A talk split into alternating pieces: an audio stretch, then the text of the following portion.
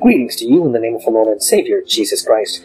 I read from the book Christ Triumphant. Today's devotion is entitled Satan's Tactics Exposed.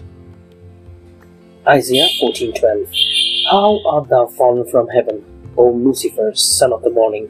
How art thou cut down to the ground, which didst weaken the nations? Rejecting with disdain the arguments and entreaties of the loyal angels, Satan denounced them as deluded slaves he would never again acknowledge the supremacy of Christ. He had determined to claim the honor that should have been given him and take command of all who would become his followers. And he promised those who would enter his ranks a new and better government under which all would enjoy freedom. Great numbers of the angels signified their purpose to accept him as their leader. Still, the loyal angels urged him and his sympathizers to submit to God, and they set before them the inevitable result should they refuse.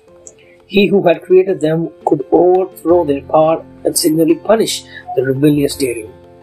Many were disposed to heed this counsel, to repent of their disaffection, and seek to be again received into favor with the Father and His Son.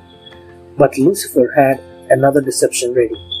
The mighty revolter now declared that the angels who had united with him had gone too far to return, that he was acquainted with the divine law and knew that God would not forgive.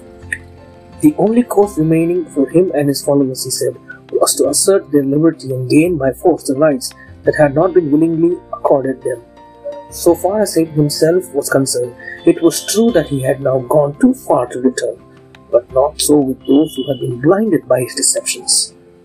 But pride, love for their leader, and the desire for unrestricted freedom were permitted to bear sway, and the pleadings of divine love and mercy were finally rejected. God could employ only such means as were consistent with truth and righteousness. Satan could use what God could not flattery and deceit. God permitted him to demonstrate the nature of his claims, to show the working of his proposed changes in the divine law. His own work must condemn him. Satan had claimed from the first that he was not in rebellion the whole universe must see the deceiver unmasked. Even when he was cast out of heaven, infinite wisdom did not destroy Satan. Since only the service of love can be acceptable to God, the allegiance of his creatures must rest upon a conviction of his justice and benevolence. Let's pray. Dear Lord, help us not to be stubborn like Lucifer, who went from your presence, or stubborn to ask forgiveness.